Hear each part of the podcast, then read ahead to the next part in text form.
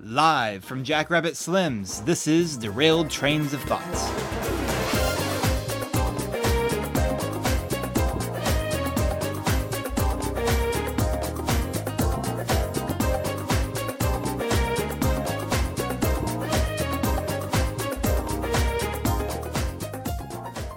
So, uh, welcome, folks, to uh, Derailed Trains of Thought. I thought we'd go out to eat for our podcast this time. Yeah, as long that couple in that tape in that uh, corner over there it looks they look a little skittish. So hopefully uh, this will be a safe outing. Uh, most places we go to aren't, so Yeah, we have bad luck in that. I think. yeah, I think we need to pick a safer place sometime. Yeah, definitely.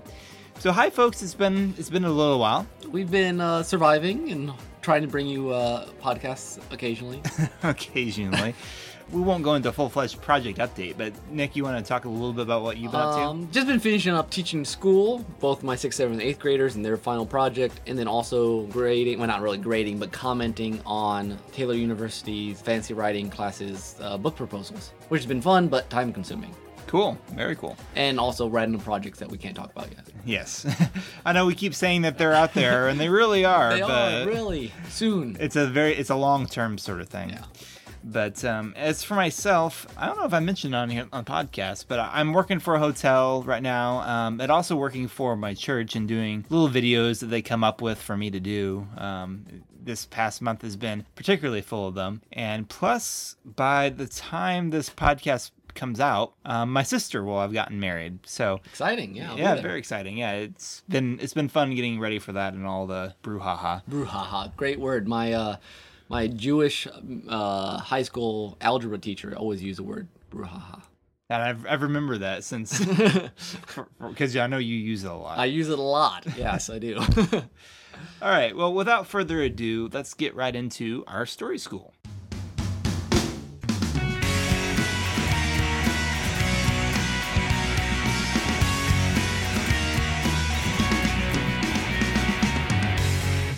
Our story school today is, is a little bit different in the fact that it's about words that we'd kind of rather not use, but so, We're so, so we're, we're doing a word only podcast about words we don't want to use. kind of Yeah. yeah, basically. Uh, but the topic is profanity and how it's used in stories and whether it should be used in stories. And um, i guess we should start off with this right off the top of the bat. Um, nick swears all the time when we're not actually recording. Yeah, I I know this is PG uh, PG uh, podcast, but like a sailor otherwise. So yeah okay not really but it has been clear before now you know being christians it's kind of uh, not really part of our belief system to to use a lot of and, language and not part of our background either. I mean, we didn't come from families where that was our- Common. common, yeah. Yeah, no, no, that's true. And I mean, I and I think there's a very good reason besides just, I mean, religion and, and heritage. I mean, for me, it's always been kind of like if you have to rely too much on swear words, then it kind of shows a very limited vocabulary. Especially since, like, in some movies, it seems like the F word can be used for a noun, a verb, an adjective, or an adverb. I, th- I think I've seen it dissected somewhere for like a dictionary. Yeah. Actually, I think my sister had a roommate who could tell you the the different ways it was used. But oh, I just I'll throw this out here. I, I had to get in sometime. I, I once had the observation that if Jack Bauer from 24 can go through seven of the seven or eight of the worst days anyone has ever had and never once use the F word, I think there's probably ways to get around it. Yeah, I think that's probably true. um, but our own perspectives on that doesn't necessarily translate to the characters that we write about. So then it, kind of it does make this a relevant question. Yeah, I remember, and, and I don't know where I stand now. Well, back in college, I had I had this discussion with one of uh, my friends about he was trying to figure out whether he would use, you know, some swearing for these people he was writing because they, they were inner city sort of people, and he thought they would. And at the time, at least, I said, well, I wouldn't use it except when they really meant it, meaning like when the word. I- I don't know. I'd like it, just peppering it. I don't see any reason for that. It doesn't. It just seems not necessary. But I can possibly not that I would ever I, I don't tend to write this way, but if it's a very realistic story, Mhm. I could see putting in there as long as it's going to actually mean something. Yeah, If that makes sense. I think that's the key for Christian uh, storytellers, particularly whether it means something. Now, you're gonna have some people who are from those backgrounds and gonna say that's not realistic if you don't have it. Like, I know the the actor filmmaker Kevin Smith, um, Yeah. who does Jay and Silent Bob and Dogma and a whole host of other movies that I wouldn't go see, but uh, but he he has said because because he uses a lot of swearing in his movies, and he, he's like, hey, that's just the way people talk. And I'm always kind of thinking, well, that may be the way you talk, but it's not necessarily the way my culture talks. Well, it, So- it comes into that uh, that discussion we've had, at least we've touched on before. Is what's you know what's the purpose of writing? Is it to reflect culture, or is it to to kind of shape it into a certain version of life? right. And and at least my style tends to be I don't I don't necessarily I'm not realistic. I don't want to I'm not trying to transfer life from one, you know, onto the page. I'm trying to rearrange the pieces of life into some sort of different shape. So it's yeah, so you can see life in kind of a new way. So I don't see any. I don't feel. I've at least I've never felt much need to be realistic. I guess can't see my air quotes on the podcast, but on the on for my listeners, I remember one time writing this story. Um, it was called the Empty House short story. It's about this lady. She's coming. She's cleaning out her dad's house, who just died. He had Alzheimer's. She was really angry at him. Had a lot of anger issues. Kind of, it's very simmering. And then this incident happened. I kind of wanted her to to use a some sort of swear word to kind of communicate that. And of course, the one I one I use is like you know something that most people wouldn't even you know blink an eye at. But and so I, I wrote it that way originally, uh, but I thought it worked. And then later on, when I revised, I felt it wasn't necessary. I, I've really? almost I've almost edited out even of the ones I've tried it in. Oh, since. And I think that's personal preference. I'm not sure the story was wrong for having done it, Mm-hmm. but about the only time I've used you know anything anything like a legitimate swear word, I think would be in "Local Man Struck by Lightning Survives." Okay. and it's not really take in the same version. It's it's um damn, which you know is hardly you know on anyone's radar now. You can be Not- like a G movie and get away with that, but it kind of seems that way. but I used it in its half in its real religious terminology simultaneously with the kind of the anger sort of sure, sure. um way because he was damning God to hell. Yeah. which was interesting. It is, inter- and it, it's hard. I mean, I don't know. I don't know that there's really a hard and fast rule for whether you should or should not. Because I mean, I know I used, I had a character say "damn" in Destroyer at one Yeah. point, but it was kind of hard not to because I mean that was, a, I mean, it's a monster story about, with a, a cop. You know, there's like buildings falling around people and things are on fire all around and. I mean, when you're in very intense situations, it it does become that people naturally do do that, and and, and, there's there's a difference from punctuating moments Yeah. as opposed to having it peppered throughout. And, and I think I'm most comfortable with that. I don't know. I I don't have a need of it, but I don't. I wouldn't have anything against it in uh-huh. my own writing. I don't think. And watching movies, language doesn't bother me if it's just randomly like that. You know, or like okay, Cloverfield. yeah, Okay, makes perfect sense when you're running away from this monster. You know, it just it's just it's almost not so much a word as an expression of emotion. hmm But once you get into you know Goodwill Hunting territory or um yeah. Um, Your your smaller dramas. Yeah, where like just they don't know any other words. it's like ah, there's got to be a better way to write that thing. hmm Interesting, kind of on the border was District Nine. Do you ever see District Nine? No, I never did. Okay, some of the reason, some of the situations, okay, understand why I would use that, but like repeatedly, like he'll f word like three, four times in a row, and luckily he had this wicked act, not wicked act, but he had a pretty strong accent, so it didn't come off quite as harsh on the ears. Uh huh. Uh, personal preference, f word is the, one of the ugliest words of the English language. It, yeah, it I just, really it just, is. I mean, just this, just the combination of letters themselves, even without the meaning, is just.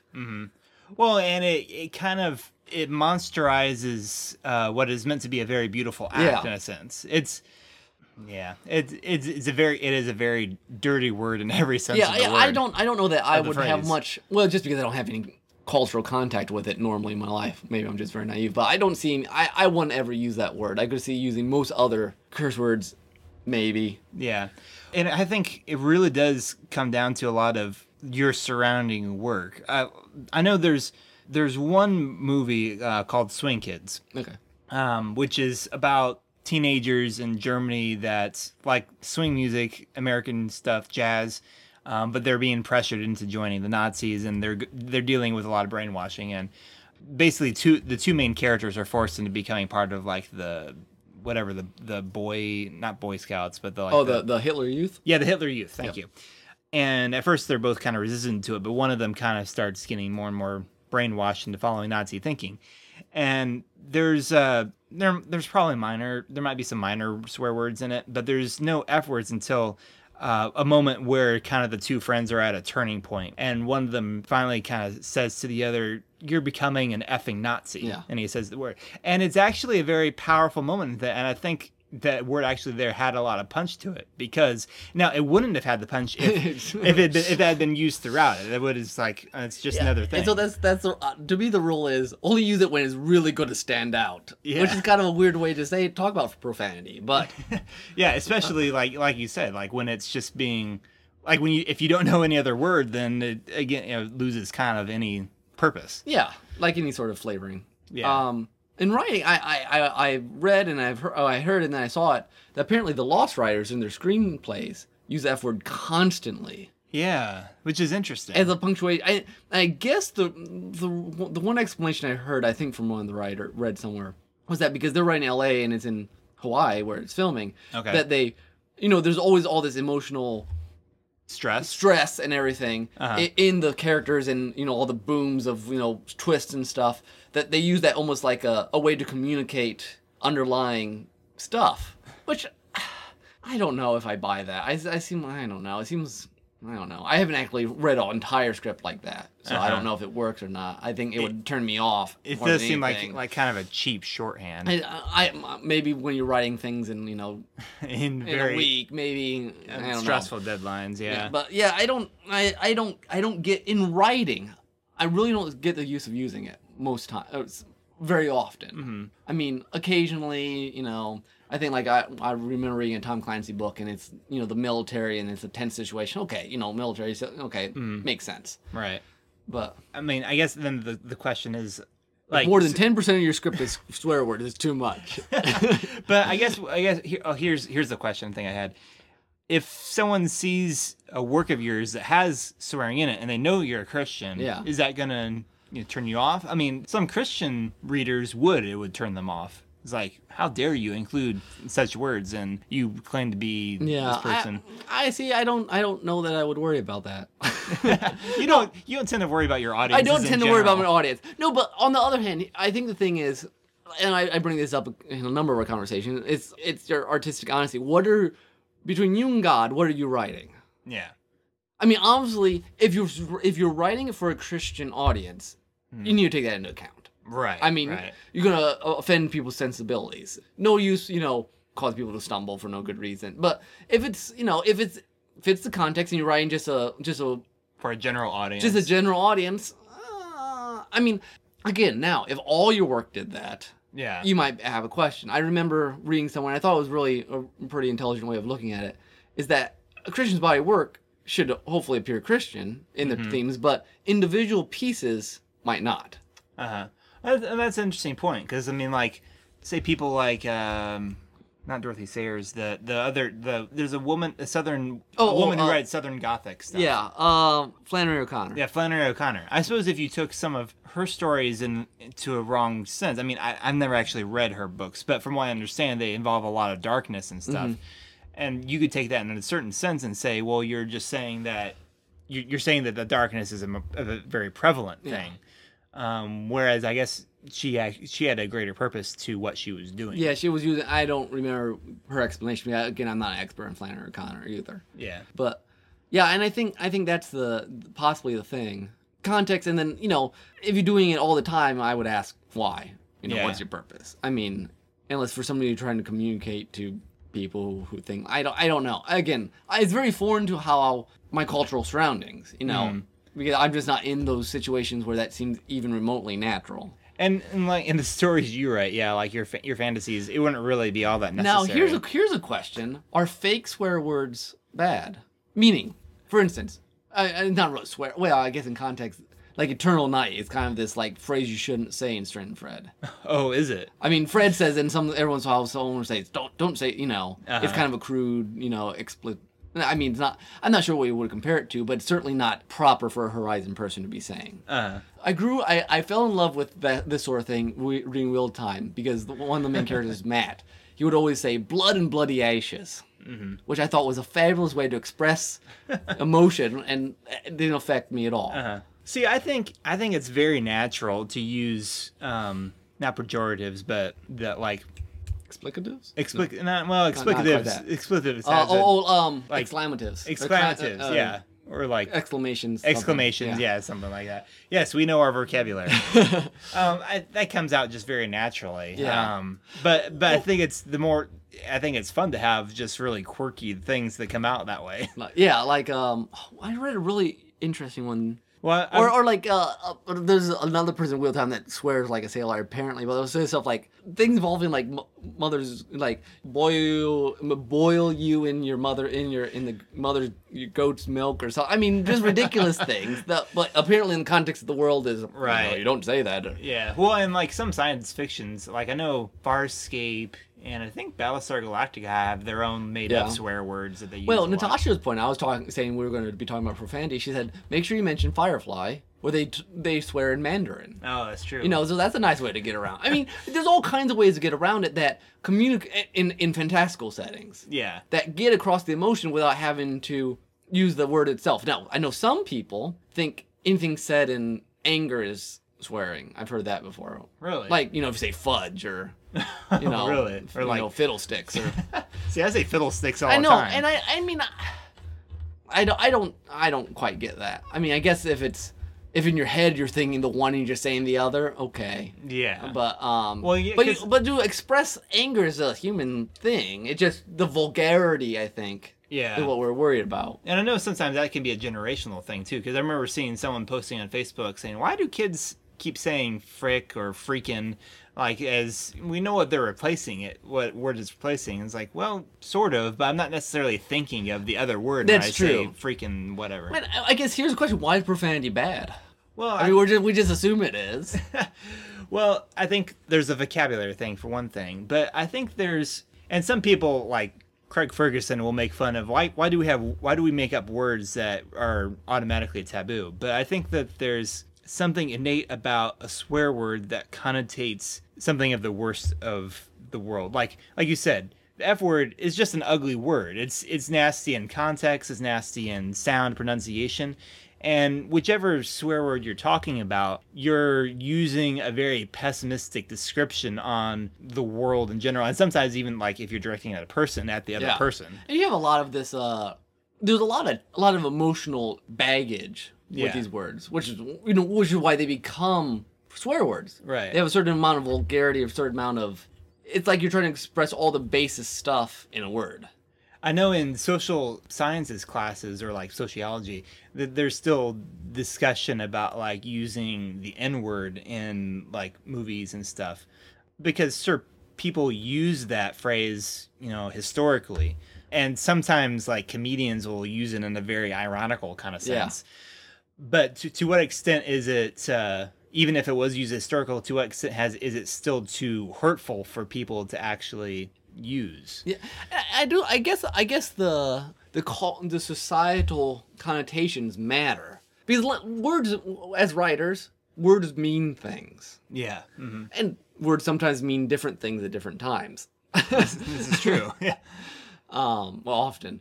And I, I, I guess you take out those words that in the culture mean the worst and basest things Mm-hmm. that that don't build up at all. They don't even move plot forward. They're just all the garbage coming out. Yeah. Yeah, and again, just and like you said, like the the F word is just like a total debasement of what's supposed to be something really Yeah. pure and wonderful and pure, and just kind of making it the worst thing it could be. My wife also told me that I had to mention the middleman. Um, who Yes. who he's a very he's like a boy scout. He doesn't you know he does one time his his partner's using all these words and she, he's like. You do you talk to your mother with that mouth? Do you kiss her with that mouth? Because she just you know all this beep beep beep beep. But he'll replace things and he'll say stuff like flowers for Algernon and you know wings of the Luftwaffe and you know just ridiculous phrases. You better explain because almost no one knows what I middleman know. Okay, is anymore. middleman. I know, no, or did even when it was on. Um, the middleman is this. What was this TV show? I think it was on ABC Family. the middleman's this kind of I guess kind of like a superhero. He when aliens and monsters and stuff shows up, he takes care of it. He's the middleman between the people and the incidents. Uh-huh. Um, and he's very Boy Scoutish. You know, he his favorite drinks milk. You know, he drinks milk, and he, he has this very dully do right sort of personality. Right. I gotta ask something. Yeah? How can a Navy SEAL not cuss? I mean, you're all darn and jeepers and criminy. What's up with that? Profanity cheapens the soul and weakens the mind. Jumping bananas, we're in Dutch. Well, dag diggity. Hot diggity dog. The possibility of worldwide zombie pandemonium is just too gosh darn high. Let's kick the tires and light the fires. Sands of Zanzibar. You see an office building? Hawks of the Luftwaffe, that's it, you've cracked it! Like one time, his his, uh, his partner said something. He's like, "My little pony," you know, like this. so he would. So it was a very humorous way of um, communicating, you know, uh. shock and dismay and stuff. This is a complete side note, but you know, My Little Pony has made quite the resurgence. That's true. Have you heard about that? I, I I know vaguely about it. I've not heard a lot about it. Apparently, like one of the main writers was a writer for Powerpuff Girls, which if you've ever seen Oh. that, it's a very clever show. Yeah, Powerpuff Girls was fun. So yeah. Joe, Jojo. Which also reminds me, I need to see the documentary when it comes out called "I Know That Voice." Have you seen the preview for that? No, I haven't. It's a documentary about all the about voice actors, oh, that'd be kind of cool. and it was fun because I'm watching the preview, and there's this like 90 year old lady, and I'm like, okay, and she starts talking, and she is Rocky J Squirrel. oh, that's awesome. It was awesome. That's uh, June Foray. yeah. I, Yeah. I didn't know anything. I didn't know her. I'm like, so just seeing this face and hearing the voice, we're like, whoa. And then you know the guy does SpongeBob is on Yeah. it, and Bender from Futurama. Okay, and- yeah, that'd be and really the cool. person, the girl who does Bubbles. Oh, um, okay. And also this other guy from another cartoon. Mm-hmm. Um, Oh, that's pretty cool. so I want to see this documentary when it comes out. That'd be a blast. That's a huge side tangent. Yeah, yeah. we have to live up to our podcast name sometimes. Occasionally, yes. Yeah.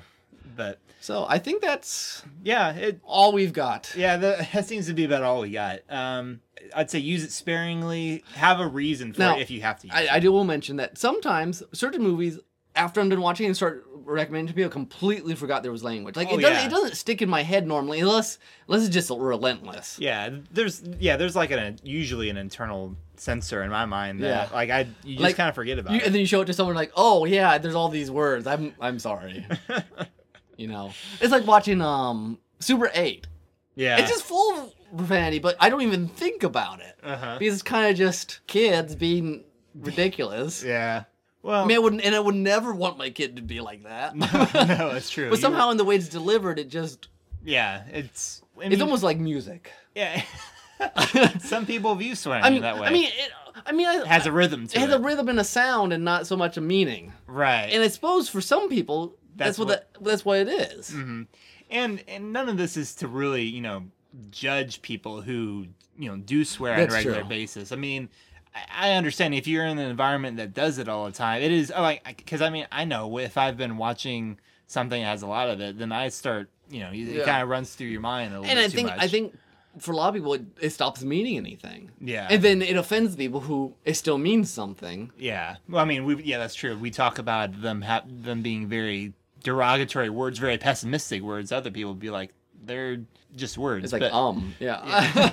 Yeah, exactly. But words have consequences. and and they should have consequences. Yeah, and unfortunately, sometimes words just mean whatever we make them mean. We shoehorn them in. yeah. Well, English language, if nothing else, is very pliable. Well, so, eh, when it should, I'm not against it changing, but I think sometimes we we abuse it. Yeah. Well, sometimes I abuse it. I'll use words that don't mean that until I use it. So, not quite the poet. so all right. All right, That's our story school. Uh, a little shorter one, but that's, all we got. that's all we've got. All right, so let's move now into our soundtrack.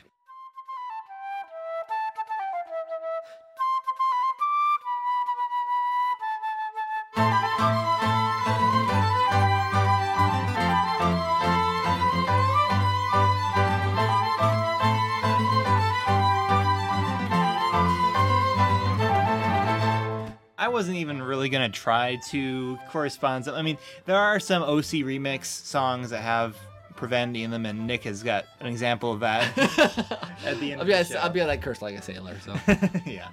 Uh, but I just decided, you know what, I'm just going to go with so- a song I like and not necessarily worry about the podcast topic at all in this case. Um, but Nick and I have, have been very slowly trying to do- go through a OC remix listen. That's because I say slowly because I honestly don't get get around to listening to it all that. And I'm just sitting in my office all day listening to music. So Yeah. but uh, one of the so we're going trying to go through the whole OC remix library, and one the one thing I like about some of the early stuff is that it's very simple. there's a lot of simplicity, Yeah, I mean, uh, and some of it's good simple, and some of it's like you could have done a little more with this. it's true, and and I mean, I, I like the more complex stuff. Um, like OC remixes have gotten songs have gotten very intense. Very yeah. um, in terms of production quality. But I like some nice simple songs like this one. This is an old McVaffe song um, from back in 2000. Looks like this was posted December 2000. Wow. Um, remixed from the game Soul Blade, which I've never played. This is Jazzer Soul, and it's just one of these songs. It's got a very simple loop, but it's very catchy. It's and, ridiculously fun to listen to. yeah, nice, easy listening. So I hope you enjoy.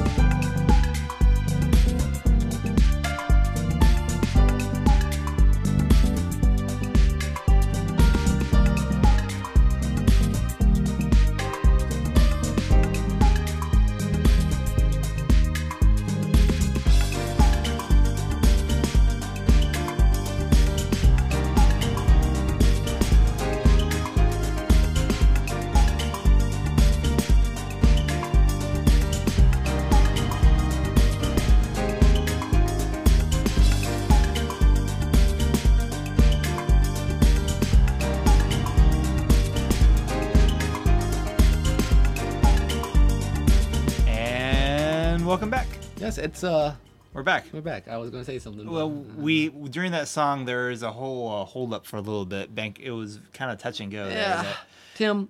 Next time, let me pick where we're going. Okay. Okay, fair enough. Okay. But now we'll go into our next segment, our take. On tales.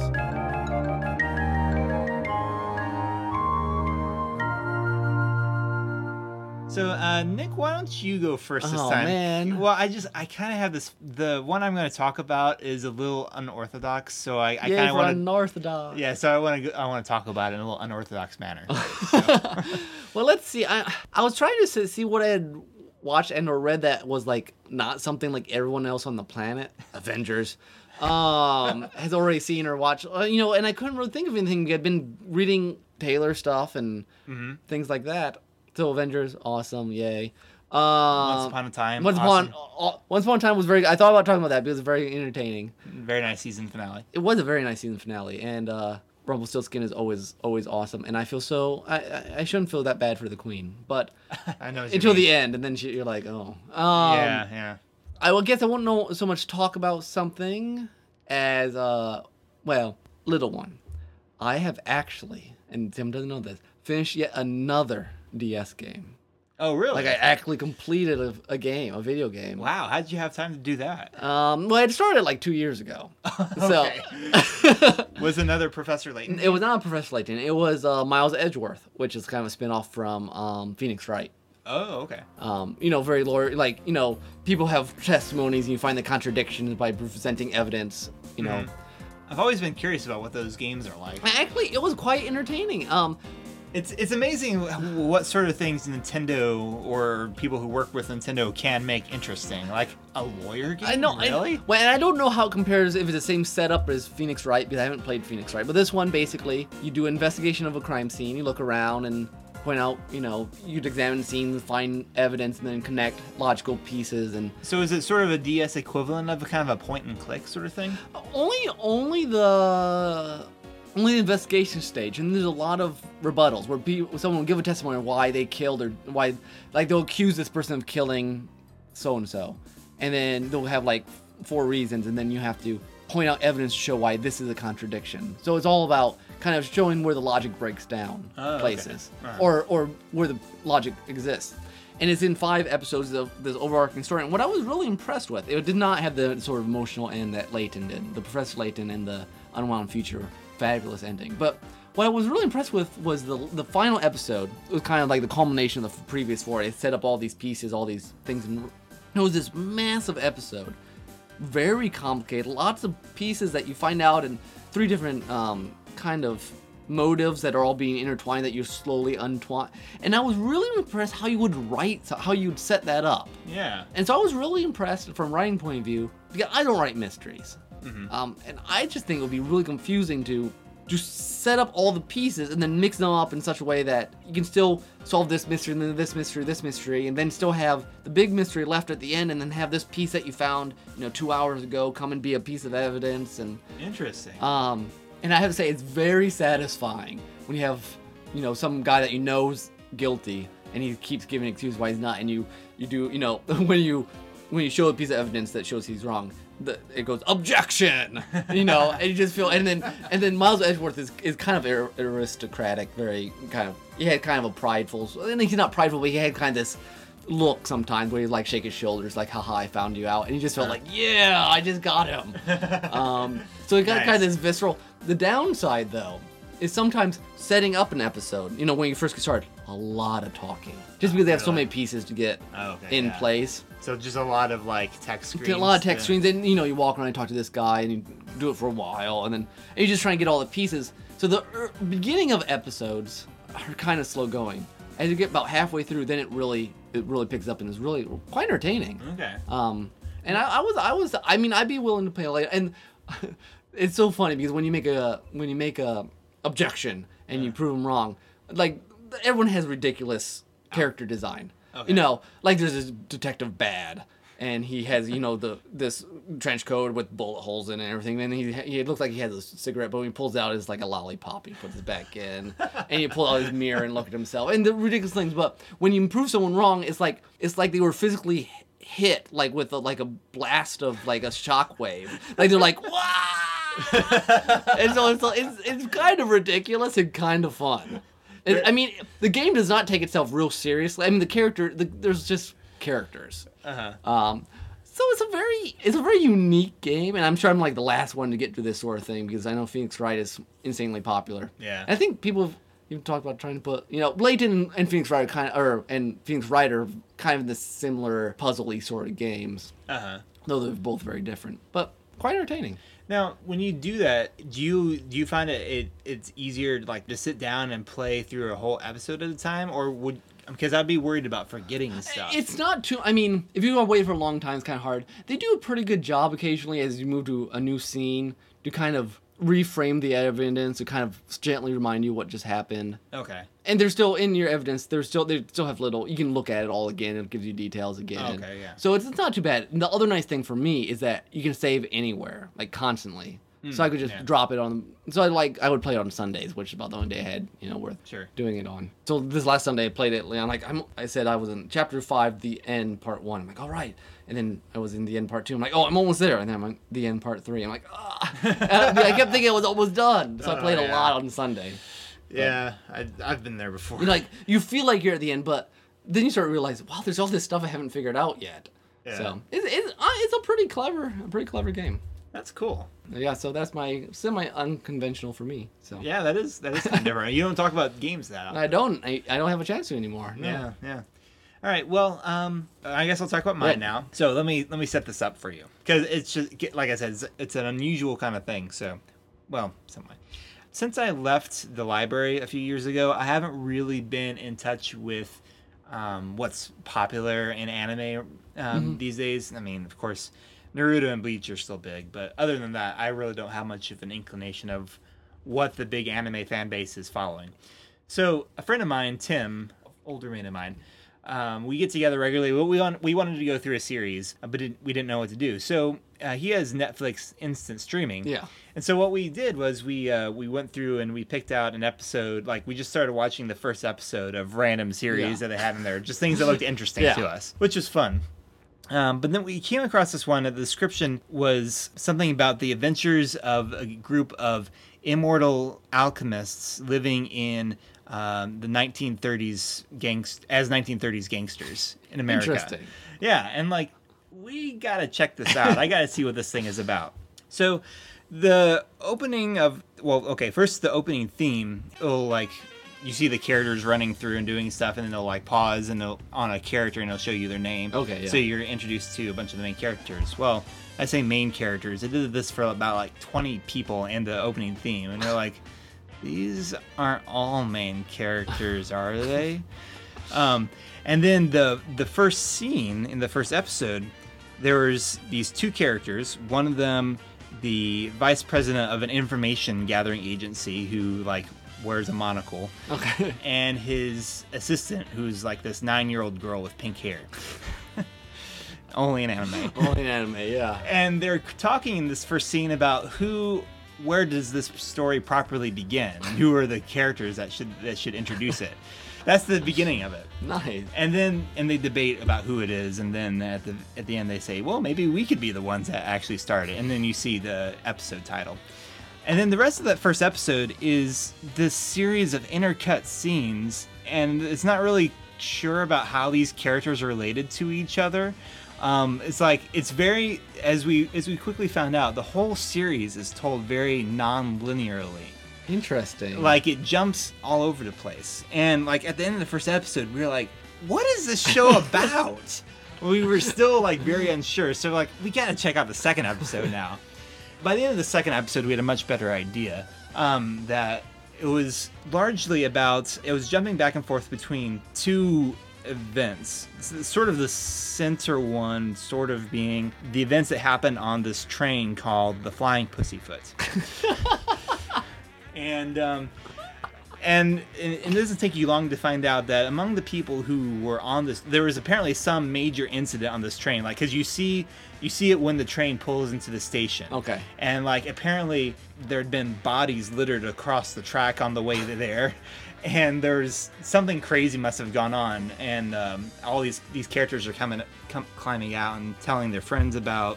It's like, oh, I'm glad we made it here and stuff like that. And apparently, you as you find out aboard this train, there was an assassin, well, two assassins basically, who are both psycho. Um, but you don't necessarily find that about the second one until later. A pair of eccentric thieves who are like absolutely insane. You, you do you remember the cowboy Andy from Cowboy Bebop? yeah, yeah. These are like his. It's, it's a man and a wife, but they're like his dumber siblings. Oh wow. They're completely gung ho and ridiculous. They're but they're they're a lot of fun. There's a senator's wife and his daughter. Senator didn't know that they were going to be on this train because the train is also carrying this apparently experimental bomb. Um, Wow, that's Um, a setup. Yeah, and and there's this immortal kid, and there's also this orchestra. Well, it's not really. It's a cult disguised as an orchestra that want to kidnap the sender's wife in order to force him to release their cult leader who's in prison. Okay. So apparently, all these people were on this train. So it creates. Uh, so it's a bomb waiting to explode, basically. Yeah, pretty much. And then so that's that's kind of the center story. Then there's also this other this other stuff going on about this series of events with these immortal gangsters that's that took this took place a year before, and it's connected. Some there are some characters who are in both things, but not all of them. So anyway, it was it, it kind of jumps back and forth between these, and sometimes. Uh, some scenes that take place after the, the incident of the train. So it's all leading up to the incident. Like you're trying to figure out, like like a flash forward sort of thing. No, it's it's more like they're. Um, I mean, the the second episode was sort of like that. Yeah. Um, it was like leading you to realize, okay, there was something big that happened on this train. More of the series is much more of these things are they just kind of cut back and forth between Just see the two. things that happen. yeah, just see things that happen, and sometimes Do they, they do they build on each? I mean, do they kind of reinforce each other in one episode? Like Sometimes they do. Okay. Sometimes it's just more of a, and it, it's very the the kind of the whole conceit of the thing is you kind of come to realize by the end of it, and you see the same guy and like the same vice president of Oh, yeah. information and the girl at the end, and they t- kind of unpack it, which is really helpful. Um, it's just kind of about how how people's lives inter- is. Oh, intersect. interconnect, inter- Okay, okay. intersect. Because sometimes there's some people that intersect, and but there's other people who don't.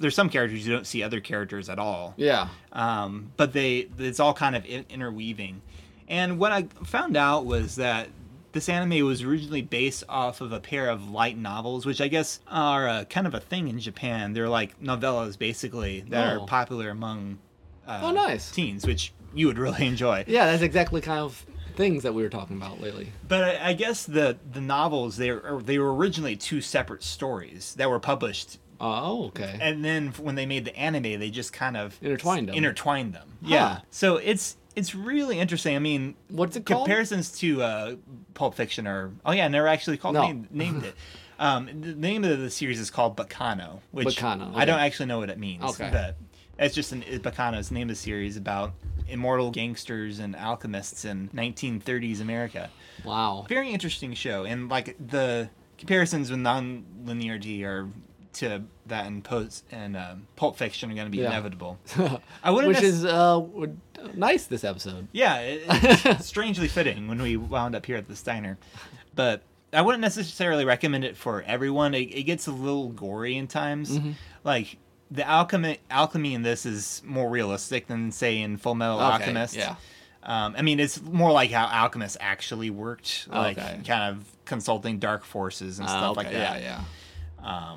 And sometimes, because like the way they say more, like if sometimes if a character gets maimed or wounded or something, like the blood will suck back into him. Oh, and, fun. And like, uh, like the character, like his fingertips get cut off. It's like one of the first times, and like the you see the tips fall on the ground, and they just kind of.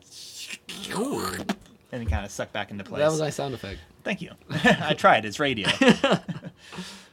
so, I mean, it is a little dark, and there's a few too many insane characters. Well, oh, I- actually, I'll put it this way. I saw one reviewer said that every character in this show is insane, which is true. in in some So good everyone's a ways and little bad ways. unstable. Everyone's a little unstable. Or a there's, lot. There's some more. There's some protagonists who are more hero-ish, main character-ish than Yeah. others, as the little girl says. Um, but there's there's two in particular who are just insane. Like the Joker would get along fabulously with these Oh, guys. man. And I could have done with, with a little bit without some Yeah. of their stuff.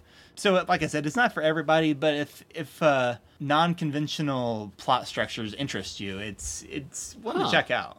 Sounds interesting. And like I said, I'd never heard of it, so I don't know how popular it is. Yeah. But Cool. so that's one Yeah. of those things you could really only find by Randomly going to Netflix. yeah. I'd be, it'd be interesting to see what they suggest to you now that you've watched that. Yeah, this is true.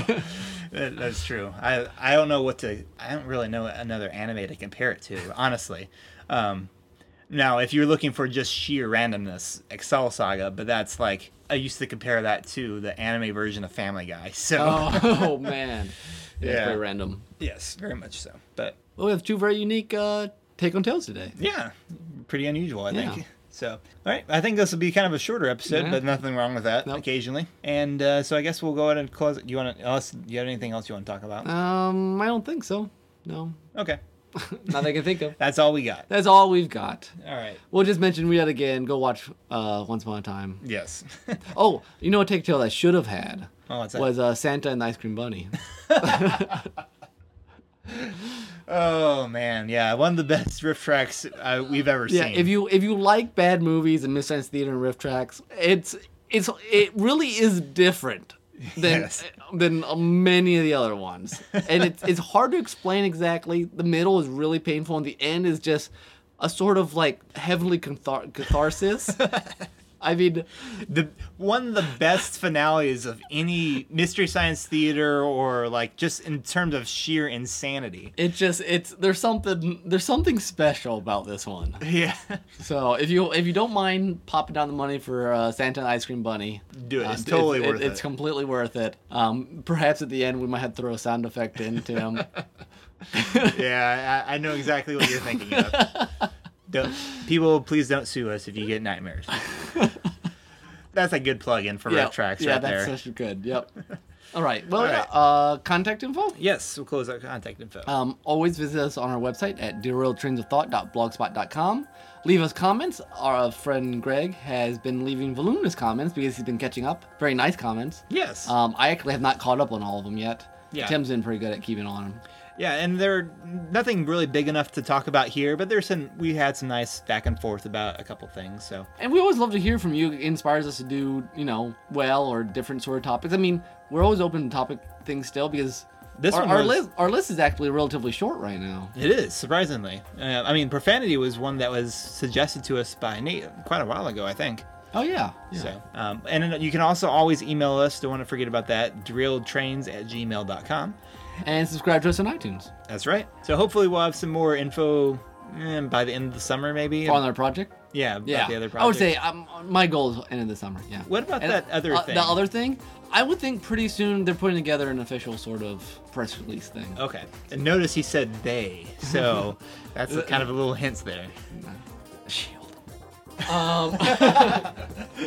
well, you know, that guy in that corner booth looks an awful lot like Nick Fury. I know, He's and just it's kind of scaring me. Yeah. Yeah. So So yeah, that guy. You don't mess with that guy. no, no, he'll he'll pull out a bazooka and he'll mm-hmm. take mm-hmm. care of business. Yes, that's true. You know, talking about profanity, he's actually a very good person for this. We should have interviewed him. He should have been here. He should have been. I didn't know if I wanted to approach him though. Yeah, that's- frightening. Yeah, that's a Intimidating. point. Yeah. All right. So, Nick, why don't you close us off with your soundtrack? My choice? soundtrack. I have to preface this actually, um, and we didn't talk about this in our story school. Oh yeah. I had wanted to do the soundtrack back on our rhythm episode, way back like what was that, like four or five or something like that? Yes. Well, pacing and rhythm. Pacing and rhythm. yeah. But I, I decided not to do it because the title basically takes God's name in vain. Yeah. And that's one of those profanity we didn't talk about, but uh, no. yeah, we don't. Is. Yeah, just no. Just no. Um, very, very few reasons I think that would be necessary. Possibly if it's kind of a double meaning. Mm. But yeah, I'd stay away with it. Personally, I stay with. There's no reason for me. Yeah. So You know, So- speaking of speaking of fun exclamations, yes, I have to thank uh, Mr. Charles Schulz for uh, introducing uh, things like good grief and rats into my vocabulary very early. good grief. rats. But anyway, continue. Uh, but this is a, a percussion only remix from Chrono Trigger, remixed by Drum Ultima. The part of the title I feel like saying is it's a dinosaur get in the epic. epic. I epic. we said it was Yeah. pronounced. So um, Guessing or epoch or Ebok. I, it looks like Epoch. I think it's pronounced Epic. Um, remix of Drum Ultima from a great song from Chrono Trigger, a very tribal song. It's kind of cool because it's only percussion. Very cool. So um, enjoy. Thanks again for listening to Derailed Trains of Thought, your premier storytelling podcast. This has been Tim, This has been Nick. and we'll see you next time. Tell all your friends. Adios. Bye bye.